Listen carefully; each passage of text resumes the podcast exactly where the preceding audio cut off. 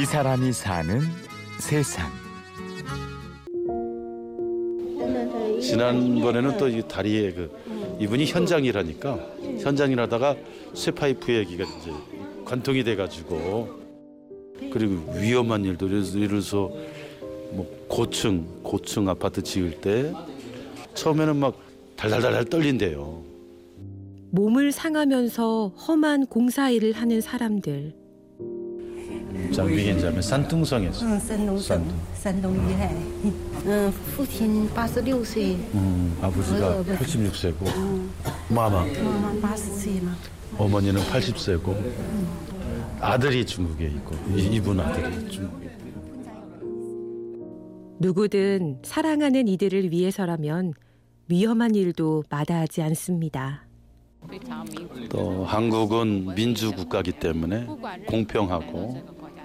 또 그래서 우리 중국인들에게도 공평하게 대해주는 한국은 문명 사회라고 생각합니다. 또 대한민국에도 굉장히 감사하고 또 우리가 여기서 일하고 있기 때문에 우리 서울 중국인 교회도 감사하고 서울 중국인 교회 최양규 목사는 외롭고 힘없는 이방인들의 친구입니다.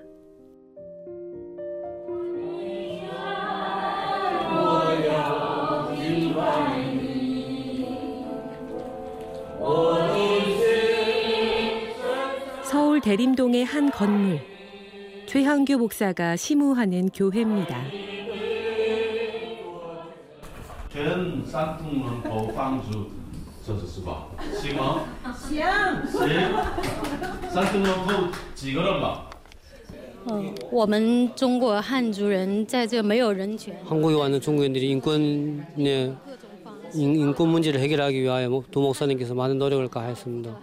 在这期间，崔牧师也受到了韩国 이런 이런 일을 하면서 목- 도 목사님께서는 많은 한국인들의 오해를 받게 되고 도대체 목사님이 한국인이 아닌가 아닌가까지 물어보는 사태에 이르렀습니다.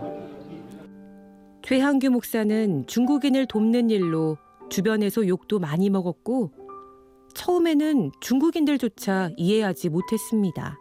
아, 목사님 뭐 우리 교인도 몇명 얼마도 안 되세요 보시다시피 뭐 헌금해봤자 돈 얼마나 다 외제 나와 일을 하고 다 중국에서 가난한 사람들 와서 제 살기 먹고 살기도 힘드는 게 뭐 헌금 하면 얼마 하겠어요 이런 환경이기 또 이때까지 시민년이 이렇게 유지할 때 하고 이렇게 하- 어떤데 이상하다고 생각해요. 모든 걸 돈과 결부시킨다는 중국인들도 이제는 최 목사의 진심을 아는 것 같습니다.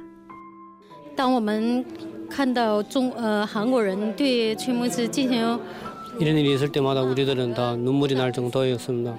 한국인들의 오해와 한국인들의 음, 욕을 먹고도 끝까지 지켜내가는 우리 목사님을 위하여 보답하겠습니다. 중국인 위해서 진짜 말, 발 뻗 쓰고 나선 모습 보면 진짜 감동적이고 어떤 데 눈물 날 시간도 많았어요.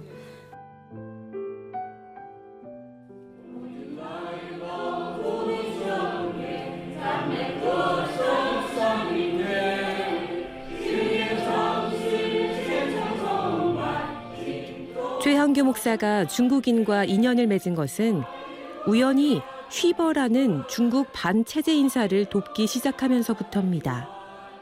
자유를 희구하고 중국의 대륙의 민주를 원했던 사람이 자유민주국가인 대한민국으로 탈출했는데 아 중국 무섭다고 그거 하나 품지 못하면 말이 안 되는 거죠. 저는 인간의 생명은 보편적인 진리지 국가 이익에 희생당하면 안 된다. 국익이라고 하는 외교 관계라고 하는 것에 희생당하면 안 된다고 하는 제 나름대로의 소신이랄까 신념을 갖고 15 선생을 계속 도왔습니다. 많은 사람들이 무모하고 어리석은 일이라고 말렸지만 외면할 수가 없었습니다. 15 선생을 저희 집에 데려와서 보호할 때 사람들이 저보고 뭐 미친놈이라 그랬어요. 미친놈이고 세상 물정 모르는 뭐 바보다. 이 저인 저 최한교라고 인생은 제 끝 인생 끝났다. 중국이 어떤 나라인데 중국 공산당을 부정하는 책을 쓴 사람을 한국 정부도 감당 못하는 사람을 집에까지 데려와서 함께 밥 먹고 살 수 있는 거냐. 중국이 비록 세계 경제 대국으로 부상했지만 최한규 목사가 보기에는 대한민국이야말로 자유와 인권이 있는 더 큰 나라입니다. 인간 한 생명 한 생명이 낮은 자든 귀한 자든 병든이든 외국인이든 누구나가 하나님 앞에서 평등하고 존중받고 사랑을 받을 그런 나라가 하나님의 나라에 예수님 꿈꿔도 하나님 나라의 일차적 그 개념이 아닐까 그런 생각을 중국은 사실 객관적으로 공산당 일당 독재잖아요. 제가 봤을 때 중국은 인간의 진정한 자유가 없습니다. 자유, 인권 없어요. 비록 한국은 영토적으로는 작은 나라지만 자유와 민주, 박애라고 하는 면에서는 아시아의 진정한 거인입니다.